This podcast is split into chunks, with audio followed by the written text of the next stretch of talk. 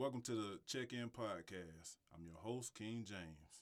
So, let's check in. I've been going over in my head on how I wanted my first episode to go. And since this is me checking in on my mental health, I felt what better way to start than from the beginning. So here we go. I was first diagnosed with anxiety in 2017, and like most people, I was in denial. And I didn't want to take the meds for it either. I remember telling myself, I'm stronger than whatever this is. You know, the tough guy act. Not wanting anybody to see me weak. But what I should have been telling myself was there's nothing wrong with admitting that something is wrong. But also, like most people, I decided not to take those meds. And for a few years, I lived with the fact that I knew my anxiety was worse than what I was telling myself, and I wouldn't admit it. But in true James fashion, it eventually caught up with me, and I had a panic attack. As a matter of fact, I had five panic attacks in one week, which threw me for a loop. And this is where admittance happened. First, I admitted to myself. I told myself, you do not have this under, under control. But what was bothering me the most was what was causing the panic, panic attacks in the first place. I couldn't figure it out. What was it? Like my daily routine was nothing too stressful. I was working from home mostly due to the pandemic. I would get up around 7 a.m., clock in, log in, read emails, work on a few tasks, and play with my phone when I wasn't too busy. And I asked myself over and over the same thing until I was able to see my doctor. And then she asked me the same thing that I was asking myself, what I thought was causing it. I told her the same thing that I had went over in my head.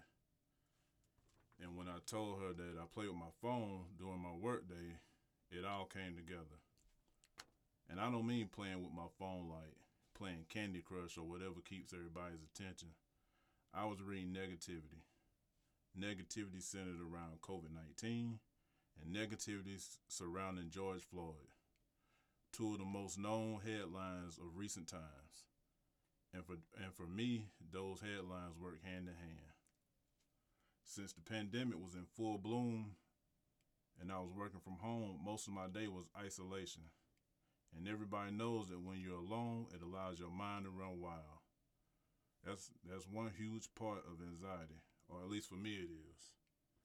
Then there's the George Floyd murder and everything that surrounded it, the negativity, the racism, the borderline racism posts that would come from people that you know your whole life and having to see them and feeling some type of way now. The fear of being a black man in America and being scared that getting pulled over in a routine traffic stop might not be so routine anymore, and it might be your demise. See, for me, I thought about it constantly, every second, every minute, over and over, till eventually it led to the panic attacks.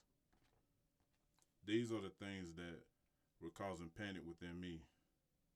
And as much as I wanted to renew the Tough Guy Act, that had subsided my anxiety for a small time period. I knew I couldn't without help. So, after explaining all this to my doctor and getting that off my chest with her, she prescribed she prescribed me something new. But not only that, she said something to me before I left that day.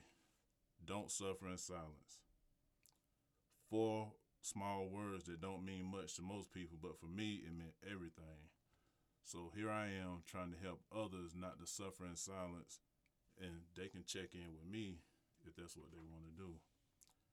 So this is why I'm doing this podcast because of me checking in and sharing my story and my thoughts and opinion on the subject that most people are afraid to talk about. If I'm able to help someone and not suffer in silence, then I feel that it's my duty to do that. So, I'd like to thank everybody for tuning in. Once again, this is the Check In Podcast, and I'm your host, King James. Thank you.